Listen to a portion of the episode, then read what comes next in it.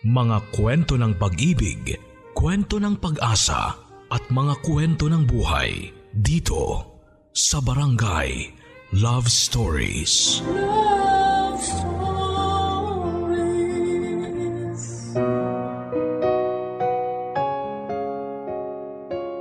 Napakasarap balikan ng mga lumang larawan. Pero pag may alaalang hindi nagustuhan, pwedeng sunugin ito para hindi na mabalikan. At ang mga masasakit na larawan ng nakaraan ang magsisilbing kwento sa kasalukuyan. Ikaw kapuso, minsan mo na bang sinunog ang isang alaala? Para ang sakit na idinulot nito ay hindi mo na mabalikan pa.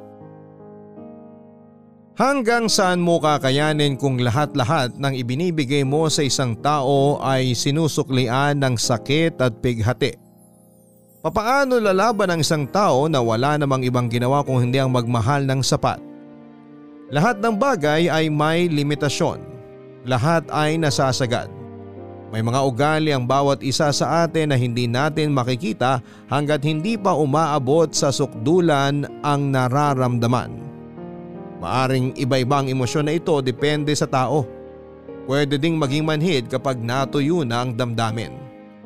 Pakinggan natin ang kwento ni Faye, isang babae na punong-puno ng pagmamahal na ibinuhos niya sa isang tao kahit na walang kapalit. Pagmamahal lamang ang kanyang hinihingi, yun lang ay sapat na. Alamin ang pinagdaanan ng isang tao na itinodo ang lahat para maipadama ang pagmamahal at kung paano naubos at nasagad ang kanyang pusong mapagbigay. Halin at makinig sa mga kwento ng pag-ibig, buhay at pag-asa sa nangungunang Barangay Love Stories. Dear Papa Dudut, Matagal ko nang pinag-iisipan na magpadala ng email sa inyo pero ngayon lamang ako nakakuha ng lakas ng loob para balikan ang mga nangyari sa akin ilang taon na ang nakakalipas. Papadudo tawagin niyo na lamang po ako sa pangalang Faye. Nag-decide ako na hindi sabihin ang tunay na pangalan ko at pati na rin ang mga taong kasama sa aking kwento dahil sa maraming kadahilanan at marahil ay sa kahihiya na rin. 40 anyos na ako, single parent ako sa dalawa kong anak na babae. Maliit pa lamang ang mga anak ko nang mawala ang dati kong asawa. Isa siyang bombero at lagi niyang inuuna ang iba bago ang sarili niya. Sa kasamaang palad, ang pag-uugali niyang yon ang pumatay sa kanya. Namatay siya ng dahil sa sunog dahil inuna niyang iligtas ang isang bata. Madilim na bahagi po yon ng aking buhay na pilit kong kinakalimutan. Pag hindi ko ito ginawa ay hindi ko maitataguyod ang aking mga anak. Dinaang ko ang aking pagdadalamhati sa pagtatrabaho. Todo kayod ako para maibigay ang mga pangangailangan ng mga bata. Nagtrabaho ako sa isang restaurant sa May Manila. Nagsimula bilang service crew at bunga ng pagsisikap at sa awa na rin ng Diyos ay na-promote ako bilang manager matapos ang ilang taon. Wala naman ako naging problema sa trabaho. Pwera na nga lang sa isang kasamahan ko na si Lester. Security guard siya sa restaurant at noong bago pa lamang siya sa trabaho ay napansin ko na ang malagkit at kung minsan ay nakakapikon na tingin niya sa akin. Tinanong niya ako kung pwede niya akong ligawan at agad-agad akong tumanggi. Araw-araw niya akong binabati at binibigyan ng pagkain kagaya ng siopaw, mamon at kung anong abot ng kanyang bulsa na pwedeng bilhin sa tapat ng bakery. Hindi naman umabot sa puntong nababastusan ako at kahit papaano ay na-appreciate ko yung mga ginagawa niya. Pero ayoko po talaga sa kanya. Yun nga lang, hindi niya ako tinantanan papadudot. At dahil sa kakulitan niya at pagiging showy niya sa feelings niya para sa akin ay naging tampulang kami ng tukso. At umabot ito sa puntong naiirita na ako sa lahat ng ginagawa niya dahil nga napapansin na kami ng aming mga katrabaho.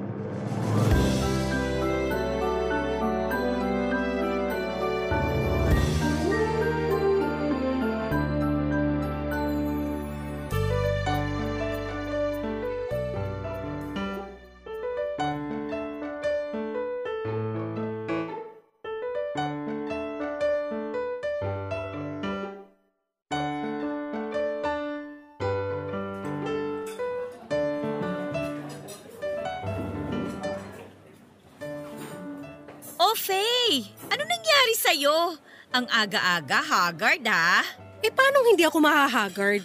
Naglakad ako papasok dahil sa sobrang traffic. Ayoko namang maliit dahil nga opening ang shift ko. Ah, nakaka-bad trip talaga. Kailan ba mawawalan ng traffic sa Pilipinas? Ah, kaya pala ganyan ang itsura mo. Anyway, ito, pampaganda ng araw mo.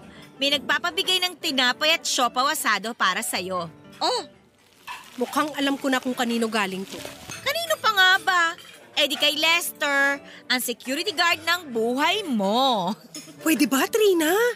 Huwag mo nang ulitin yung sinabi mo, ha? Kinikilabutan ako. Ew! Kinikilabutan ka ba o kinikilig? Uy! Ba, Trina, tumigil ka na nga dyan. Never akong kikiligin sa kanya, no? Ay, salbay ka ha! Nakakakilig kaya. Busog ka na, nakakatipid ka pa. Siguro nga nakakakilig kapag nakatanggap ka ng ganyan. Pero kapag galing naman kay Lester, hindi. Alam mo yun, naanibadbaran ako sa kahit na anong ginagawa niya para sa akin. Ay, grabe! Kung makapagsalita ka, parang ang dumi naman ang tingin mo sa tao. Hindi gaano, pero parang gano'n na nga. Mukhang okay naman siya, ha? Okay na maging boyfriend mo. Kanina ka pa ha. Hindi ko ma-imagine yung sarili ko na magiging boyfriend ko siya. Teka, baka ikaw trip mo siya. Kulit mo eh. grabe ka naman dun sa tao. Kung wala lang sana akong jowa eh. Pero kahit wala, sa'yo na lang din. Kasi mas bagay kayo, no? Tingnan mo, oh. Mukha kang anghel. Siya naman mukhang... Um, ah, basta may mukha. At isa pa, napaka-sweet niya sa'yo. Tingnan mo na. Itsura nga hindi mo mapaliwanag eh. Hindi ko naman sinabi na bigyan niya ako ng kung ano-ano pero ayaw niya pa rin tumigil. Tsaka ilang beses ko nang sinabi sa kanya na ayaw ko magpaligaw. Wala siya ni isa sa criteria na gusto ko sa isang lalaki. Wala siya nung 3 M's. ha? 3 M's? Matangkad, maputi, mayaman. Wow naman! Ganda ka, te. Hmm? Pero tingnan mo ha, may tsura naman siya. Oo, itsurang engkanto. Mapanlait ka rin eh, no? Sinabi ko lang kung ano yung nakikita ko. Pero hindi ako mababaw ha. Praktikal lang. May mga anak ako, Trina. Single parent ako. Nagigets mo ba yon? Oo na, oo na. Alam ko naman. Pero alam kong alam mo na masipag siya. Kitang-kita naman, di ba? Malay mo naman, yumaman siya bigla dahil sa kasipagan niya. Pwede ba, Trina? Kung nagigets mo ko, wag mo nang ibida sa akin si Lester. Hindi siya ang tipo ko. Tapos. Napipiko na ako sa'yo eh. Sasamain ka na sa akin pag di ka tumigil. Ayan, oh! Ang pikon mo kasi kaya ang sarap mo lalong asarin. At speaking of, nandyan na si Lester, ang security guard ng buhay mo. Oh, ayan, papalapit na siya. Sabi ko wag mo nang ulitin yun eh. O teka, saan ka pupunta? Huwag ka munang umalis. Samahan mo muna ako. Huwag mo akong iwan mag-isa sa Lester na yan. Kahit ayaw man kitang iwan mag-isa, marami ng customer. Sige na, enjoy your day at kumain ka. Pero sana, huwag mong kainin ang mga sinabi mo, ha? oh, hi, Lester! Ay, Ma'am Trina. Good morning. Good morning, Lester! Break mo na. Kwentuhan mo na kay ni Ma'am Faye mo, ha? Faye, kumain ka, ha? Bye! Ano ba yan? Bakit kasi ayaw akong tantanan nitong lalaki na to? Hi, Ma'am Faye. O bakit umalis ka sa pwesto mo? Baka kailanganin ka bigla doon. Nandun na po si Benjo. Gusto ko lang din malaman kung nakuha mo na yung Spanish bread at siopaw na pinasuyo kong ibigay sa'yo. Oo, nakuha ko na. Salamat. Ah, buti naman. O ayan, alam mo na natanggap ko na. Pwede ka nang bumalik sa pwesto mo. Um, Ma'am, Ano yun? aayain ko sana kayong lumabas bukas. Ay, wow! Saan galing yun? May trabaho pa ako bukas eh. Pero kung kaya mong bayaran ng buong araw ko, sige, sasama ako sa'yo. Um, hindi mo kaya, di ba? Kaya sorry, hindi ako pwede. Sayang yung kikitain ko sa isang araw dahil may mga anak ako na kailangan kong buhayin. O siya, magtrabaho na tayo. babayaran ko po ang araw mo bukas, Ma'am. Sigurado ka? Bakit? Alam mo ba ang sahod ko sa isang araw? Tinanong ko po yung kay Ma'am Trina. Sinabi po niya sa akin yung kanya. Pareho lang naman po kayo, di ba? Magkaiba kami ng sahod. Mas matagal na ako dito kaysa sa kanya. Dadagdagan ko po ng dalawang libo. Okay ka ba doon? Okay. S- Sige na. Bumalik ka na sa pwesto mo. Okay, sige. Bukas na lang po, ma'am. Maraming salamat po, ma'am Faye. Hindi mo po pagsisisihan na pumayag kang lumabas tayo bukas. Okay. Balik na ako sa pwesto ko. See you tomorrow po, Madam Beautiful. Madam Beautiful. Yak! Ay naku! Sigurado hindi niya kayang bayaran yung isang araw ko. Pero baka naman may ipon siya at yun ang gagamitin niyang pambayad. Ha, ano ba yan? Pati ba naman yun iisipin ko pa? Makapagtrabaho na nga lang? Papadudo talagang ayaw ko kay Lester dahil sobrang kulit niya at minsan ay feeling gwapo rin siya na talagang nagpapainit ng ulo ko. Kaya lahat ng ibinibigay niya sa aking tinapay, siopaw at kung ano-ano pa ay madalas na ibinibigay ko sa iba kong mga kasamahan. Papadudot hindi sa pagmamayabang pero may itsura ako. Maraming nagsasabi na kahawig ko nga daw si Sanya Lopez na medyo malaman. Matangos ang ilong ko at makinis ang balat. Lahat ng naging boyfriend ko ay gwapo at maganda ang estado sa buhay. Talagang mataas ang kriteria ko sa isang lalaki kaya pangit man sa pandinig ng iba ay gano'n na lamang kababa ang tingin ko kay Lester. Papadudot nung inaya niya ako na lumabas ay nagbiro ako na bayaran niya ang isang araw ko sa trabaho. Alam ko kasi na hindi niya kayang bayaran yon. Kaya walang lakad na magaganap. Pero kinabukasan ay nagulat ako dahil nasa labas siya ng bahay at may daladalang envelope na may lamang pera. Hindi ko naman akalain na seseryosohin niya ang sinabi ko. At dahil na rin sa hiya ay pumayag ako na lumabas kami pero hindi ko kinuha yung pera.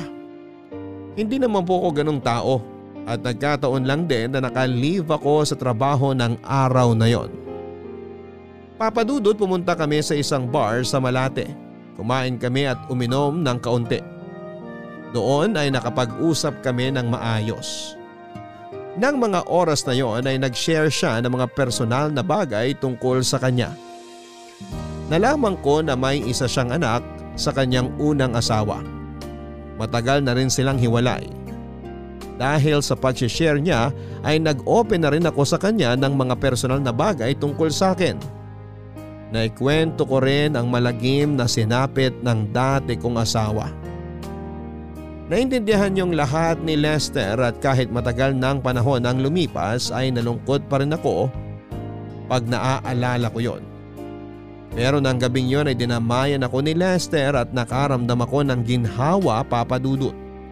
Doon ko siya lalong nakilala. Bukod sa napakakulit niya, palabiro at mabait din naman pala siya papadudot. Nagkaroon din kami ng common ground. Yon ay ang pagmamahal sa mga kanya-kanya naming anak. Medyo nakonsensya ako sa mga ginawa ko sa kanyang pagsusungit at panlalait. Tama nga ang sinabi ni Lester. Hindi ako magsisisi sa pagpayag ko na sumama sa kanya. Masasabi ko na nag-enjoy naman ako sa oras naming dalawa. At dahil doon ay pumayag ako noong muli niya akong ayaing lumabas papadudot. Unti-unti ay nawala ang pagkainis ko sa kanya at naging maayos na rin ang pakikitungo ko kay Lester. Madalas na rin kaming lumalabas at dahil doon ay mas lalo pa kaming naging close papadudot. At kahit close na kami, totoo pa rin ang effort niya sa panliligaw niya sa akin.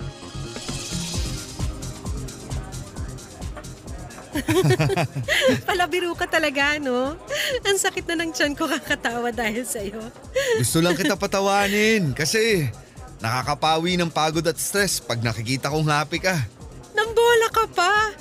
At kahit hindi ako ngumingiti o tumatawa, maganda pa rin ako, no? Kaya hindi mo na ako kailangan lokohin dyan. Kaya gustong gusto kita eh. Kasi ang lakas din ng tiwala mo sa sarili mo. Ganun naman dapat, di ba? Ako na nga lang mag-isa sa buhay. Hindi ko pa ba mamahalin ang sarili ko? Kaya nga nandito ako eh. Nakahanap ka na naman ng banat ha? Hindi naman banat yun. Seryoso yun. Alam mo, maganda ka talaga. Mabait, matalino. Yun nga lang, masungit. Hindi ako masungit. Nagsusungit lang naman ako sa mga taong hindi ko gusto. Ah, kaya pala ang sungit mo sa akin. Pero hindi na ngayon. 'di ba? Dati, oo. Dati? Ibig sabihin, ngayon gusto mo na ako. Oh, teka. Nainis ba kita? Bakit natahimik ka? May naaalala kasi ako eh. Anong naalala mo? Naalala ko na iritang irita ako sa'yo noon. Halata naman. Pero si Q yata to. Hindi ako pwedeng panghinaan ng loob. Ang tiyaga mo rin sa akin, no? Kahit ilang beses kitang sinungitan at itinaboy, hindi mo ako sinukuan. Ganun naman talaga kapag mahalaga sa'yo yung isang tao, di ba? Hindi ka kaagad na susuko. Tignan mo, hindi ako sumuko. Ngayon nakakasama na kitang lumabas. Salamat Faye ha. Binigyan mo ako ng chance na ligawan ka. Nako, huwag ka magpasalamat. Hindi naman talaga ako pumayag na ligawan mo. Pero hindi naman ako tumanggi. Dahil sa mga paglabas-labas natin, mas nakilala kita. Mabait ka at lagi mo ako napapasaya. Kaya, Kaya ano? oo na. Teka, teka. Tama bang rinig ko? Anong ibig mong sabihin sa oo na? Oo na. Sinasagot na kita. We, hindi nga. Ang kulit! Ayaw mo ba? Sige, binabawi ko na. Wag, wag. Hindi lang kasi ako makapaniwala na girlfriend na kita. Pakisampal nga ako. Para ako nananaginip eh. Sure ka? Sampal lang ba gusto mo o suntok? Pwede bang kiss na lang? Aba, ang bilis mo naman. Dahan-dahan lang. Teka, bakit natahimik ka? Okay ka lang? Uy, teka, umiiyak ka ba? Ang saya ko talaga na tayo na, Faye. Kung alam mo lang, araw-araw ko pinagdarasal ang araw na to. Hindi ako makapaniwala. Parang nananaginip lang ako. Totoo bang ipinagdadasal mo na maging tayo? Oo, Faye. Gabi-gabi bago matulog. Promise, hindi hindi kita sasaktan. Ikaw lang ang laging magiging laman ng puso ko. Habang buhay kitang mamahalin. Pati ang mga anak mo, Faye. Mamahalin ko din. Sa tindi ng mga pinagdaanan ko dati, hindi ko alam na magmamahal pa pala ako ulit. Maraming salamat sa mga sinabi mo. Mahal kita, Lester. Papadudot tama si Trina. Kinain ko lahat ng sinabi ko dati na hinding hindi ako magkakagusto kay Lester. Napatunayan ko na mahirap pala talagang magsalita ng tapos dahil mahirap sabayan ang tadhana pag tayo'y pinaglaruan. Kung kahapon ay umiiyak ang isang tao dahil sa problema at pagsubok, maaring bukas ay luluha na siya dahil sa tuwa. Hindi natin alam kung ano ang susunod na mangyayari at kung sino ang taong babago sa ating mga buhay papadudot. Pinili namin ni Lester na itago muna ang relasyon naming dalawa dahil ayaw naman namin na mapag-usapan sa trabaho. Ayoko sa mga marites sa opisina at para manatiling professional pa din ang aming turingan. Bukod sa aking mga anak ay masasabi kong si Lester ang dahilan para gumising ako sa umaga na may ngiti sa mga labi ko. Masasabi ko na umaapaw ang aming kaligayahan. Araw-araw kong nararamdaman ang pagmamahal ni Lester at dahil dito hindi namin napansin na ang unang linggo namin bilang magkasintahan ay tumagal na ng buwan. At ang buwan ay naging taon. Ganon yata talaga pag tunay kang nagmamahal. Ang bilis ng panahon. Dumating din ang araw na pinakilala ko si Lester sa aking mga anak. At dahil meron ngang anak si Lester ay mabilis niyang nakapalagaya ng loob ang mga ito. Naging magkasundo sila at dahil dito ay sinubukan namin ni Lester na buksan ang susunod na kabanata ng aming buhay. Yon ay ang tumira na sa iisang bubong. Ang makitang masaya si Lester kasama ang aking mga anak ay isa sa mga bagay na hindi ko ipagpapalit. Wala nang paglalagyan ng kaligayahan ng aking puso, Papa Dudut. Barangay Love Stories. Barangay Love Stories. Papadudot ng mga unang linggo ay naging masaya ang pagsasama namin ni Lester sa iisang bahay. Nakita ko ang pagiging responsable niya. Nag-resign siya sa pagiging security guard at nirefer ko siya sa kaibigan kong engineer para gawing foreman sa isang construction site kung saan ay mas maganda ang pasahod. Okay naman siya. Pero sabi nga nila hindi mo lubusang makikilala ang isang tao kapag hindi mo pa nakakasama ito sa iisang bubong. Ilang buwan ang lumipas at may nalaman ako sa pag-uugali niya. Unti-unting lumalabas ang pagiging seloso at possessive niya. Nung una ay okay lang ito at parang natutuwa pa nga ako dahil nararamdaman ko na mahal na mahal niya ako. Pero habang tumatagal ay nasasakal na ako sa ugali niya. Ayaw na ayaw niya na nagsusuot ako ng mga masisikip na damit. Ayaw niyang nakikipag-usap ako sa ibang lalaki kahit mga barkada ko pa ito noong college. At pagkasama ang ibang kaibigan ko kahit babae pa ito ay sobra-sobra siya kung magalit. Para bang gusto niya akong ikulong. Para bang ang buhay ko ay dapat ay bahay trabaho lamang. Pinilit ko itong intindihin papadudot. Pinilit kong alamin kung saan siya nanggagaling. Minsay hindi ko maintindihan pero dahil mahal naman namin ang isa't isa. Alam kong malalampasan namin ang kapirasong pagsubok na ito. Isang biyernes ng gabi ay nagset ng lakad ang mga kaibigan ko. Sumama ako sa kanila lalo na't despedida ng isa dahil mag-iibang bansa na. Nagpaalam naman ako kay Lester at alam kong hindi niya yon nagustuhan. Pero wala din siyang nagawa dahil may duty pa siya sa trabaho noon. Kasama ko din naman noong gabing yon si Trina. Yung dati naming kasamahan sa trabaho. At gaya ng dati ay ibiniling ko ang mga anak ko sa kapitbahay habang wala pa kami ni Lester sa bahay. Kumbaga ay naisa sa ayos ko naman ang lahat bago ako umalis kaya sigurado akong maiintindihan ito ni Lester, Papa Dudut. Sir, dyan lang ako sa tabi ng poste.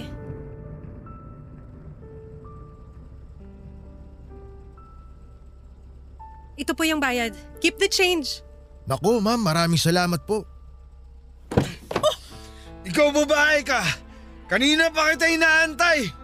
Anong oras na ha? Halika dito! Lester! Ano ka ba? Hoy, bakit mo siya hinihila? Nasasaktan ako! Dami mong sinasabi! Bumaba ka na dyan! Ma'am, kilala niyo ba yan? Opo, asawa ko po siya. Di ka ba makaintindi? Bumaba ka na dyan sabi eh! Aray! Wag mo nga akong kalat-karin. Ano ba? Nakakaya sa mga tao. San ka galing? Gabing-gabi na! Siguro, siguro hindi si Trina ang kasama mo. May kasama kang ibang lalaki, no? Wala! Ano ka ba? Si Trina lang ang kasama ko. Tumigil ka na nga.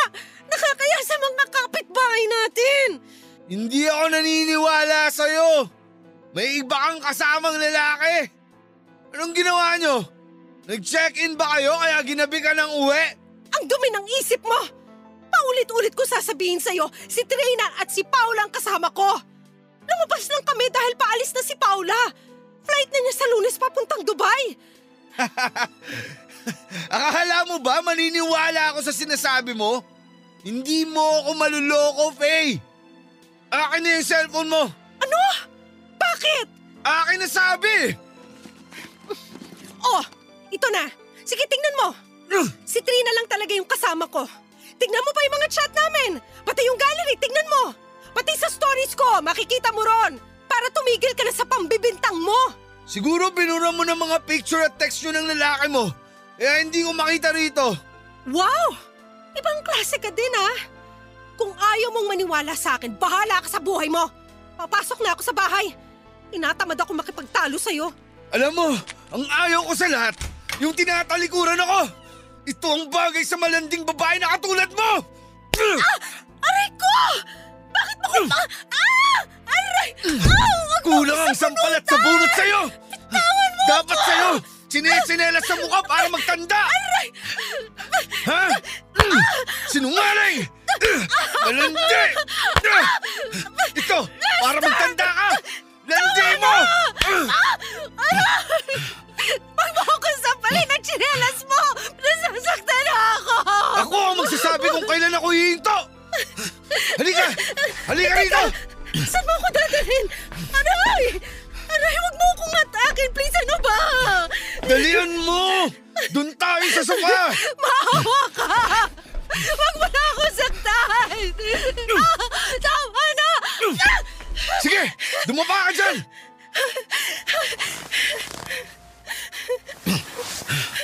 Faye, akin ka lang. Akin ka lang.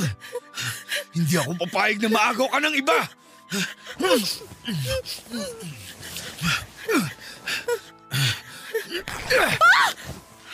Lester, anong ginagawa mo? Manahimik ka! Huwag ka ng maraming tanong! Lester.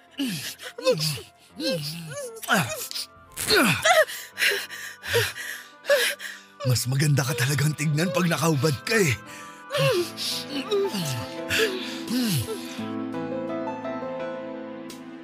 Papadudot hindi ko maintindihan ang galit ni Lester. Doon niya ako unang sinakta ng pisikal at takang-taka ako kung bakit gano'n na lamang ang pangbibintang niya sa akin na may kasama daw akong ibang lalaki. Paulit-ulit ko namang sinasabi sa kanya na mahal na mahal ko siya at hinding hindi ko siya kayang lokohin. Hindi ako ganong babae. Nagulat din ako sa mga inasal niya ng gabing yon na matapos niya akong sampal-sampalin ay bigla akong roromansahin. Napalive pa ako sa trabaho para pag-isipan ang mga nangyari at pahupain na rin ang marka ng sampal sa akin ni Lester. Papadudot aaminin ko na hindi lang yon ang unang beses na nasaktan ako ni Lester. Nakikita pa ng mga anak ko ang pananakit niya sa akin kaya unti-unting lumalayo ang loob nila sa tito Lester nila. Natatakot sila dito. May mga panahon din papadudot na kahit walang dahilan ay sinasaktan niya ako. At pagkatapos niya akong saktan ang kasunod noon ay ang pakikipagsiping niya sa akin. Ilang beses itong nangyayari at nagpa siya akong paalisin muna siya sa amin para makapag-isip-isip. Sa kasamaang palad ay lagi niya akong binabantaan na magpapakamatay siya kapag hihiwalayan ko siya. At dahil sa pagmamahal, umasa ako na babalik yung nakilala kong Lester. Yung taong nangako na hinding hindi ako sasaktan. Papadudot alam ni Trina ang ginagawa sa akin ni Lester. Lagi niyang sinasabi sa akin na masyado akong nabulag sa pagmamahal ko sa kanya. At isipin ko naman daw ang sarili ko at hiwalayan ko na siya papadudot. Pero kahit ano pa ang payo nila ay hindi ko ito magawang sundin. Kaya naisipan niya na baka ginagayuma ako ni Lester at nagsisi pa nga siya kung bakit niya ako tinukso doon. Hindi niya lubos maisip na magkakagusto ako sa kanya dahil sa itsura pa lamang daw ay hindi na kami bagay. Hindi ko na lamang yon pinansin dahil naniniwala ako na mahal ako ni Lester. Nararamdaman ko pa rin naman yon. At sa katunayan ay gumawa siya ng effort para maging mas maginhawa ang buhay namin. Umiram siya ng pera bilang placement fee dahil balak niyang magtrabaho sa ibang bansa. Ngunit papadudot, may mga bagay na hindi ko na kinaya. May limit din naman ako bilang isang tao at bilang kapareha.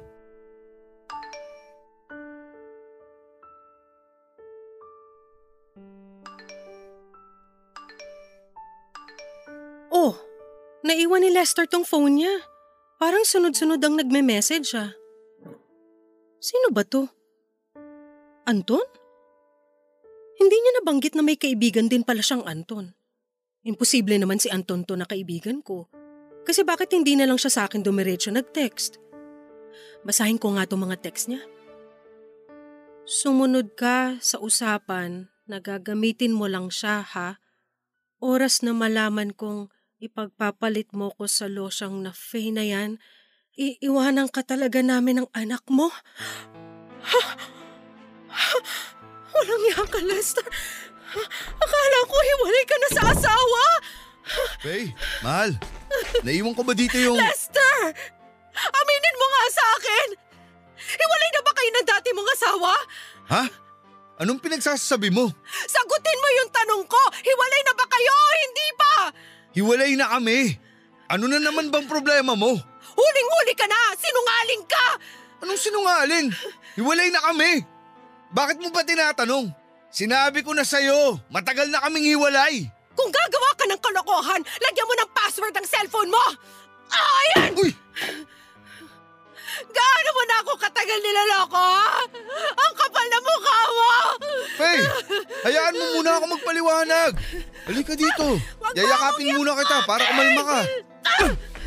Huling-huli ka na! Anong ginawa ko sa'yo para tratuhin mo ako ng ganito? Binigay ko sa'yo lahat! Minahal kita ng sobra-sobra pero lolokohin mo lang ako! Ginagamit mo lang ako, Lester! Faye, hayaan mo muna ako magpaliwanag. Mali ang iniisip mo. Nasabi niya lang yun kasi... Kasi nanghihingi siya ng pera para sa anak namin. Huwag mo nga akong gawing tanga!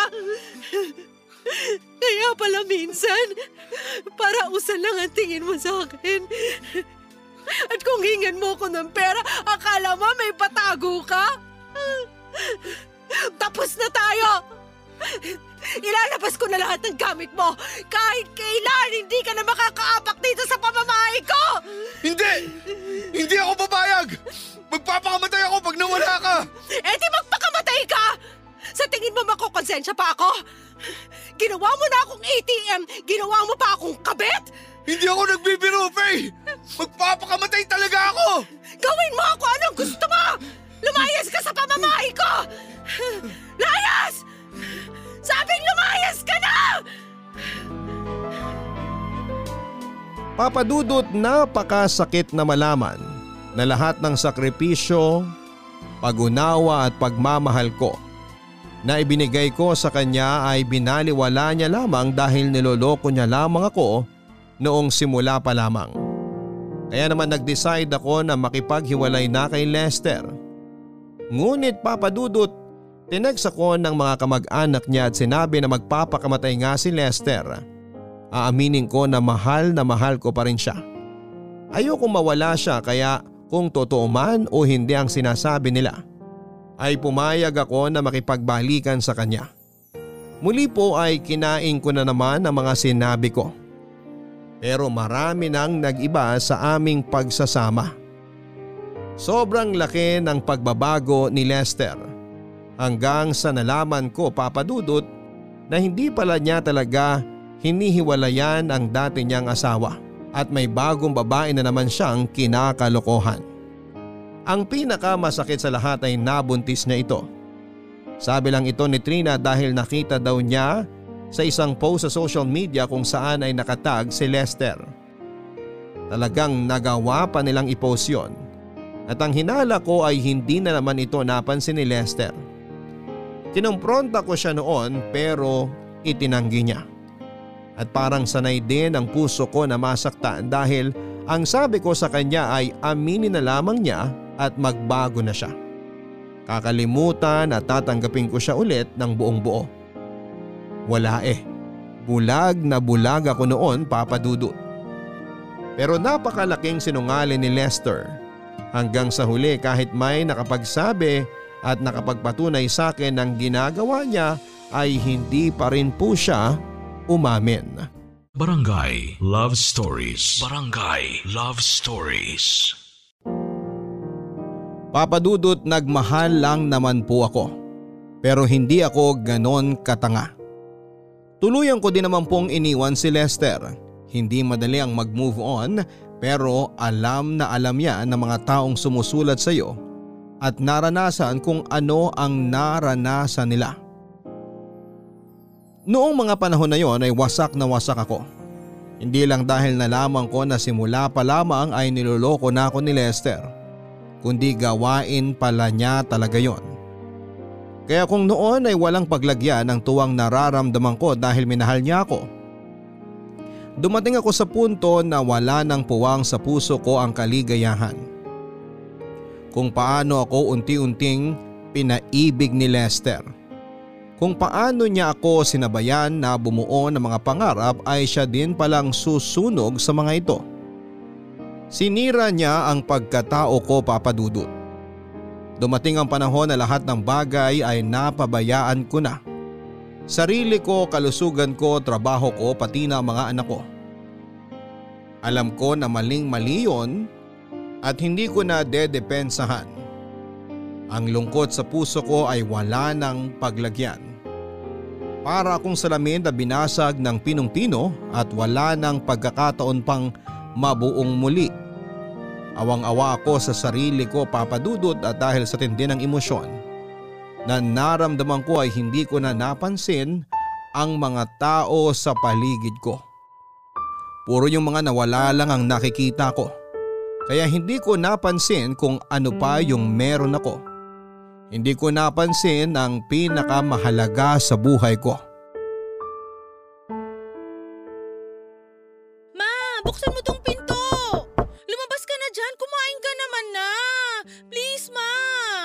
Hindi ako nagugutom. Ilang araw ka nang hindi kumakain, baka mapano ka na niyan. Ma, buksan mo na to! Hayaan mo na ako. Huwag mo na akong kulitin. Ma, please, kahit konti lang. Kumain ka. Ayoko ngang kumain.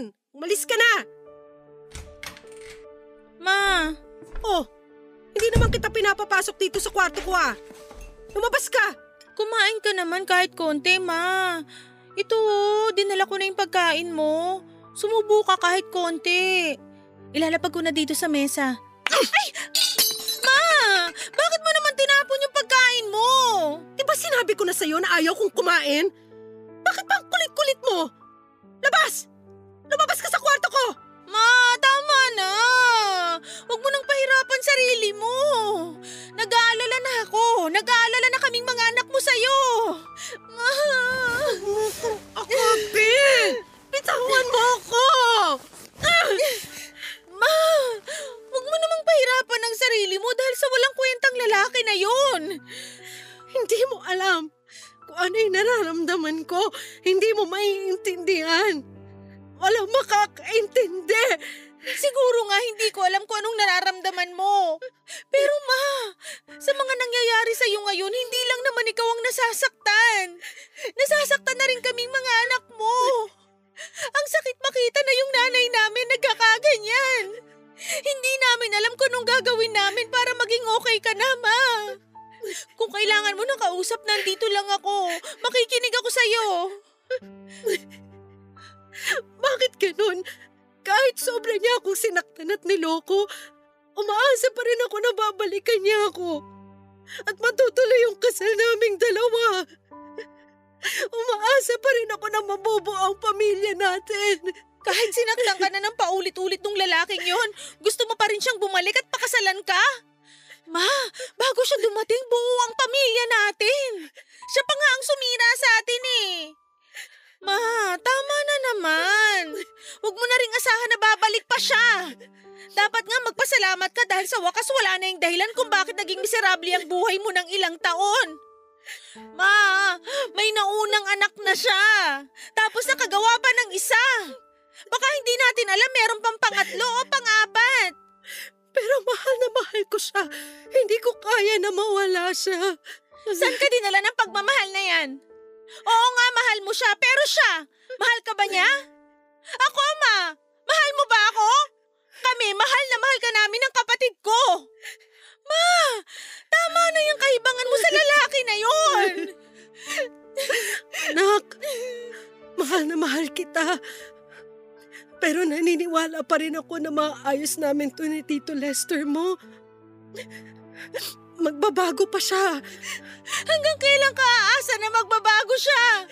Ilang beses ka dapat masaktan para ma-realize mo na hindi siya karapat dapat sa pagmamahal na binibigay mo sa kanya.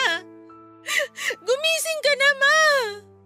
Maawa ka naman sa sarili mo!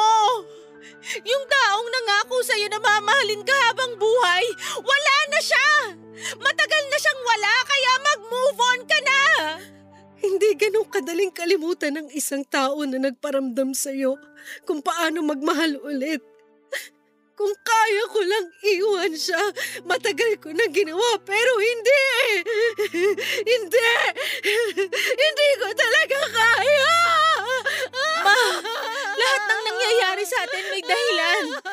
Kung may mawala sa atin, dahil yun ang makakabuti para sa atin. At ma, nandito kaming mga anak mo. Ang pagmamahal namin, sa'yo lang namin binibigay. Ibubuhos ko lahat para sa'yo at sa kapatid ko. Ma, kung kailangan kong tumigil sa pag-aaral, gagawin ko. Kung hindi ka pa talaga makakapagtrabaho, ako na muna. Na, anak! Ma, kung umaasa ka sa kanya, meron ding umaasa sa'yo. Kami yun ng kapatid ko. Pero dahil nandiyan ka sa sitwasyon na yan, iniintindi ko. Nanay kita, ramdam ko ang sakit kahit sabihin mong hindi ko naiintindihan. Walang dapat intindihin dahil kitang-kita ko ang nangyayari sa nanay ko. Tinuruan mo kami kung paano magmahal kaya siguro ganito ako sa'yo ngayon. Mahal na mahal ka namin, Ma. Tatlo lang tayo sa buhay bago siya dumating at kinaya natin. Huwag nating hayaan na tayong tatlo ang masira. Chloe, hindi ko alam kung paano magsimula. Kailangan natin magsimula kahit paunti-unti ang usad. Simulan mo sa paglabas ng kwarto at sa kumain ng hinanda ko para sa'yo. Anak, salamat.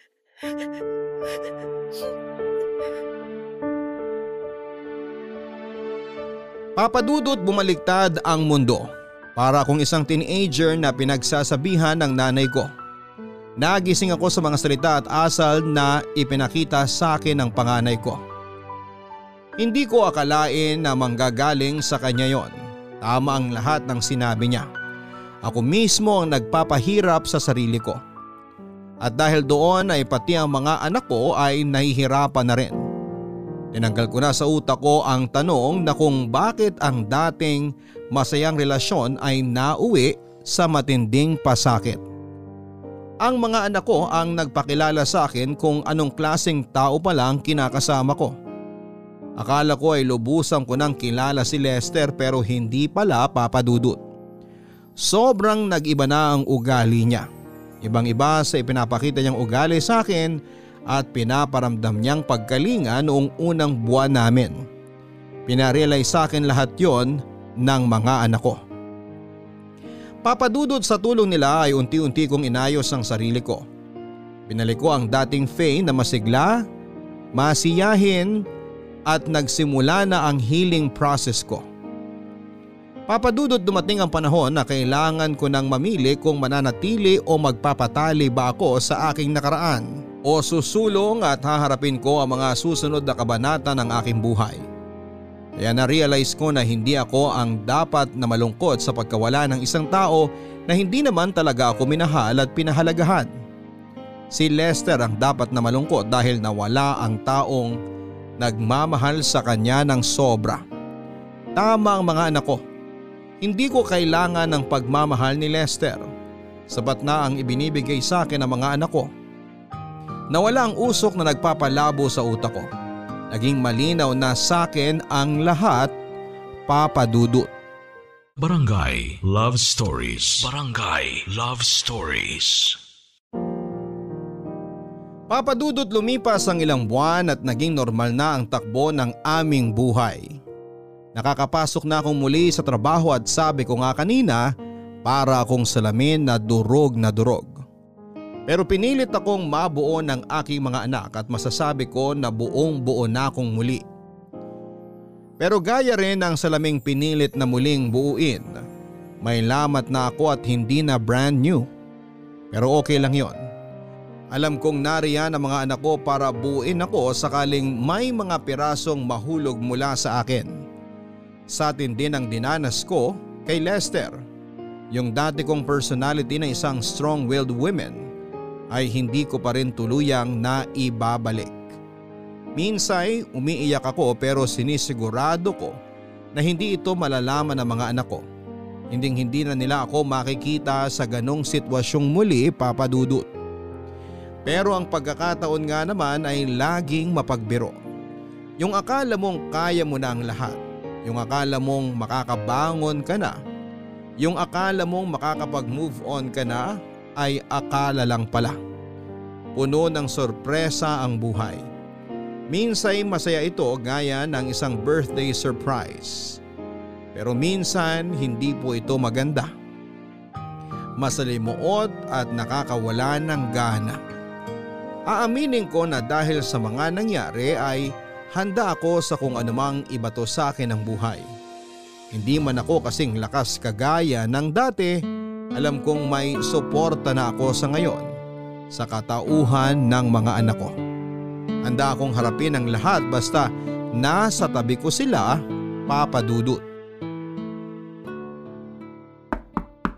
Chloe, may kumakatok sa pintuan. Tignan mo nga kung sino yon.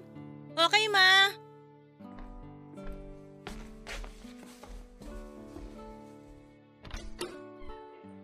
Anong ginagawa mo rito? Ang kapal naman ng mukha mong pumunta dito sa bahay?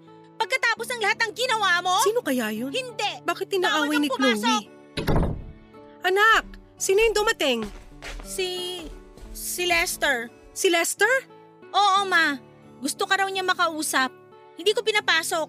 Sabi ko, hintayin ka na lang niyang lumabas kung gusto mo siyang makausap. Papasukin mo sa loob ng bahay. Kakausapin ko. Pagkatapos ng lahat ng ginawa niya sa'yo, papapasukin mo pa rin siya dito sa bahay? Papasukin mo, Chloe. Pero ma, Sinabi ng papasukin mo siya eh. okay, okay. Pero sana ma, wag mong kalimutan yung pinagdaanan mong hirap at pasakit dahil sa lalaki na yan ha. Huwag ka sanang madaan sa mga sasabihin niya sa'yo. Ay, teka lang, papapasukin ko na.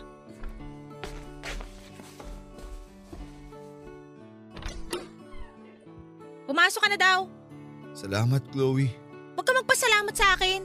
Kung ako ang masusunod, hindi kita papapasukin. Chloe, pumasok ka muna sa kwarto mo. Sige ma. Faye, Bakit pumunta ka rito? Anong kailangan mo sa akin? pumunta ako dito para...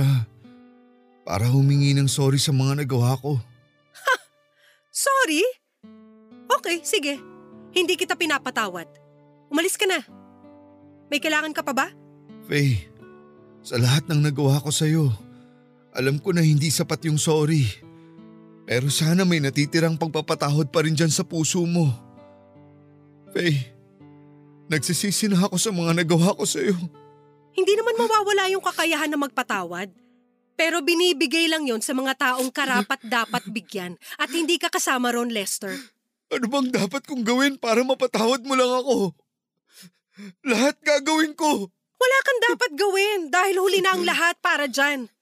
Ang nakakatawa pa, yung itsura mo ngayon, ganyan-ganyan ang itsura ko nung paulit-ulit mo akong niloloko. Pero hulaan ko, iniwan ka na ng totoong asawa mo? O yung kabit? Nakakalito na eh. Please, Faye. Kailangan ko lang ng kapatawaran mo. Lester, pagod na ako sa lahat. Pagod na ako magpatawad. Pagod na ako mag... Wala na yung magina ko. Patay na sila. Ano? Teka, ano nangyari? Kailan? Sinong magina ba Yung yung... una kong asawa. At sila lang naman talaga. Sila ang buhay ko. Yung sinabi mong nakita mo na babaeng nabuntis ko. Iniwan ako noon. Pinirahan lang ako. Hindi na nagparamdam ulit. Oh, Faye. Karma ko to. Kaya wala na akong hihingin sa'yo. Hindi pera. Hindi ang pag-ibig mo. Kapatawaran mo lang, Faye. Yun lang ang kailangan ko para matahimik na ako. Lester, hindi ko alam kung anong sasabihin ko. Faye, Pumasok ako nung araw na yun sa trabaho. Nakatanggap ako ng tawag na nasusunog ang tinitira naming apartment. Faye, nasunog ang magina ko. Ako lahat ang may kasalanan. Pero hindi nila deserve yun. Lalo na yung anak ko. Matanda lang ng ilang taon si Chloe sa kanya. Lori!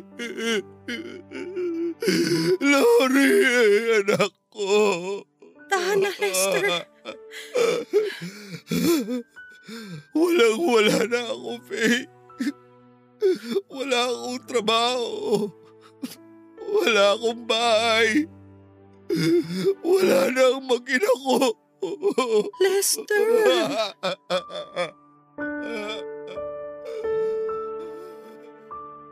Papadudot pagkatapos ng tagpo na yon ay medyo natunaw ang puso kong bato.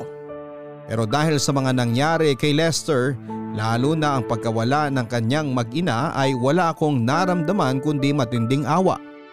Napakasakit naman talaga noong pangyayari na yon kahit kanino. Kitang kita ko ang pagsisisi sa kanyang mga mata. Ang matinding pagkadurog ni Lester ay pwede kong tratuhin na tagumpay ko sa lahat ng pasakit na ibinigay niya sa akin. Sa mga araw, buwan at taon na pinagluloko niya lamang ako. Sa kanya na mismo lang galing yon na yun na ang karma niya. Pwedeng isipin ng marami na dapat lang kay Lester ang mga nangyari sa kanya pero hindi deserve ng mag-ina niya ang malagim na trahedyang tumapo sa buhay nila. Papadudot may mga tao sa buhay natin na kailangan nating i-let go Masasabi kong nagawa ko na ito papadudot na let go ko na si Lester. Masasabi kong nakaganti na ako kahit ayoko namang gumanti. Pero parang hindi tama. May malaking puta sa puso ko at ramdam ko ang bigat noon. Inisip ko na ang butas ng puso ko na yon ay mapupunan ni Lester. Oo papadudot. Tinanggap kong muli si Lester at wala na siyang titirhan kaya pinatira ko muna siya sa bahay pansamantala hanggang sa makahanap siya ng lilipatan. At syempre para mangyari ito ay kinailangan niya ng trabaho. Pinasok ko siya sa kakilala ko bilang security guard muli. Kung ano siya noong nakilala ko noon ay unti-unting bumalik yon. Unti-unting bumalik ang Lester na nakilala ko. Hindi pabor ang mga anak ko sa naging desisyon ko pero dahil malambot din ang puso nila sa akin, sa kanilang ina, alam kong naintindihan din naman nila ako at kailangan nila itong maintindihan. Faye, luto na yung pansit at fried chicken. Pwede na kayong bumaba ng mga bata. Okay, sige. Pababa na.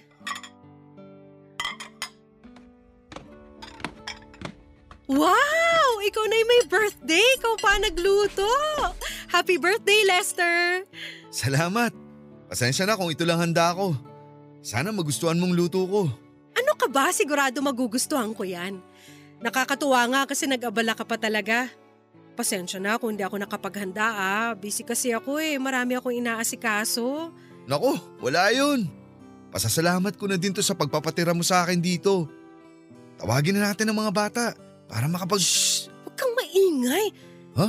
Bakit? Dahil birthday mo, may regalo ako sa'yo. Tara dun sa kwarto. Sa kwarto? Faye, matagal kong inintay ang pagkakataong to. Alam ko magiging akin ka ulit. Alam kong mahal mo pa ako eh. Kaya nga, wala ka pa rin bago hanggang ngayon, di ba? Teka, huwag mo akong hawakan dyan. Nakikiliti ako. Baka bumaba yung mga bata. Halika na. Bilisan mo. Doon tayo sa kwarto mo. O dapat bang sabihin ko na kwarto natin? Faye, hindi na ako makapaghintay. Halika na. Aray ah! Medyo mahigpit ang hawak mo sa kamay ko ha. Pero sige, tara na sa kwarto. Yan. Yan ang gusto ko sa'yo. Bilisan mo. Akit dun sa kwarto. Ayan. Oh, teka. Ano to? Surprise! Faye, Bakit nandito ang bag ko? Inimpake ko na kasi mga damit mo at lahat ng gamit mo. Konti lang naman kaya kasya na sa bag mo. Anong ibig sabihin nito? Ibig sabihin yan, makakaalis ka na sa pamamahay ko. Teka, Faye! Bakit? Anong nagawa ko? Wala na akong ginagawang masama ah. Bakit mo ako pinapalayas? Walang hiya ka talaga. Napakasinungaling mo pa rin. Hindi na ako yung tangang Faye na mabibilog mo. Naalala mo naman siguro yung nasunog mong mag-ina, no? Ha? Oo naman. Di ko sila malilimutan. Ano bang... Yung nasunog mong mag-ina, hinahanap ka sa dating restaurant na pinagtrabahuhan natin. Sandali. Paano nangyari yun eh? Ah! Tumigil ka na! Anong klaseng tao ka? Ay, teka! Hindi ka tao! Demonyo ka! Piruin mo, pinalabas mong namatay ang mag-ina mo sa sunog? Bakit yun ang naisip mong idahilan sa akin? Para kaawa-awa ang dating mo? Ang galing mo! Sinunog mo sila sa kwento mo dahil alam mong maaalala ko yung nangyari sa asawa ko dati? Faye, magpapaliwanag ako! Tapos na ako dyan! Wala na ako natitirang kahit na ano para sa'yo. Alam ko na ngayon kung sino ka talaga. Yan ang tunay na ikaw. Yung mga pinakita mo noon, yun ang maskara mo para makagawa ng mga kademonyohan sa ibang tao. Ah, ganun ba? Eh di kung alam mo na pala lahat at tingin mo sa akin demonyo, eh di susunugin ko na lang kayo dito ng mga anak mo. Tototohanin ko na ngayon. Susunugin ko kayo para magsama-sama na kayo ng asawa mo. Lester, wag ka nang kung ano-ano pang sinasabi. Naririnig mo ba yon? Mga pulis yun, Lester. Tinawagan na sila ni Chloe kanina pa. Dahil alam kong pwede mo kaming saktan ng mga anak ko. Faye, nasabi ko lang naman yun kasi nabigla ako. Kasalanan talaga ng babaeng yun kung bakit ko sila iniwan eh. Walang kwentang tao kasi yun. Makapal talaga ang mukha ng hayop na yun. Faye! Hahayaan na sana kita makatakas eh, kaya lang pinagbantaan mo pa ang buhay namin ng mga anak ko. Makakasuhan patuloy kita. Kung ako sa'yo, kunin mo na yung bag mo at tumakas ka na. Faye naman! Nakikiusap ako! Faye! Happy birthday, Lester! Papadudot buti na lang at mabait at accommodating ang mga pulis na nakipagtulungan sa amin ni Chloe. Dumating sila ng gabing yon. Inasahan ko na talagang mananakit si Lester pero hindi ko inasahan na pagbabantaan niya ang buhay namin ng mga anak ko at susunugin ang bahay namin. Dali-dali niyang kinuha ang kanyang bag at tumakbo palabas. Hanggang sa nakarinig ako ng ilang putok ng baril. Hindi siya tumigil nang tawagin siya ng mga polis at nanlaman daw ito ng akmang dadamputin na nila. Kaya nabaril si Lester at napatay. Mabilis ang mga pangyayari, hindi ko nasaksihan ang mga naganap. Sinabi ko ang lahat ng dapat malaman ng mga polis at doon ay natapos ang buhay ni Lester. Sarado na ang kaso at sa hindi inaasahang pagkakataon ay muli akong nakaramdam ng ginhawa dahil pa din kay Lester. Sa totoo lang papadudot kahit humingi siya ng kapatawaran kung nasaan man siya ngayon ay hindi ko maibibigay yon sa kanya. Kung kaya niyang sunugin ang sarili niyang anak sa kwento, baka kaya niyang totohanin yon sa mga hindi niya kaano-ano. Ang pagkamatay niya ay magsisilbing hustisya para sa mga buhay na nasira niya. Sa ngayon ay single pa rin po ako pero masayang masaya sa piling ng mga anak ko. Naging magulo at masalimuot man ang takbo ng buhay ko noon. Tahimik at komportable na ito sa ngayon. Nakakatulog kami ng mahimbing sa gabi dahil alam kong may isang nabawas na masamang tao sa mundo. Maraming salamat po sa pagbasa ng email ko Papa Dudut at sa ating mga kabarangay. Salamat po sa inyong pakikinig. Sana po ay may napulot po kayong aral sa kwento kong ito. Ang inyong kabarangay forever, Faye. Hindi palagi masaya ang buhay pero kaya natin itong subukan. Sadyang may mga tao lang na gagawin ng lahat para makapanglamang at kadalasan ay nauuwi ito sa kapahamakan. Pinatibay ka Faye ng mga masasakit na pangyayari sa iyong buhay. Tama yan Nasa anak mo paikutin ang iyong mundo at ituro mo ang mga tama na natutunan mo sa buhay. Maaring wala na si Lester ngayon pero sana ay magkaroon ng kaunting pag-asa ang iyong puso na patawarin mo siya. Maaring hindi ngayon pero sa mga susunod na panahon. Hanggang sa muli ako po ang inyong si Papa Dudut sa mga kwento ng pag-ibig, buhay at pag-asa. Sa Barangay Love Stories number 1. Mga kwento ng pag-ibig, kwento ng pag-asa at mga kwento ng buhay dito sa Barangay Love Stories. Love Stories.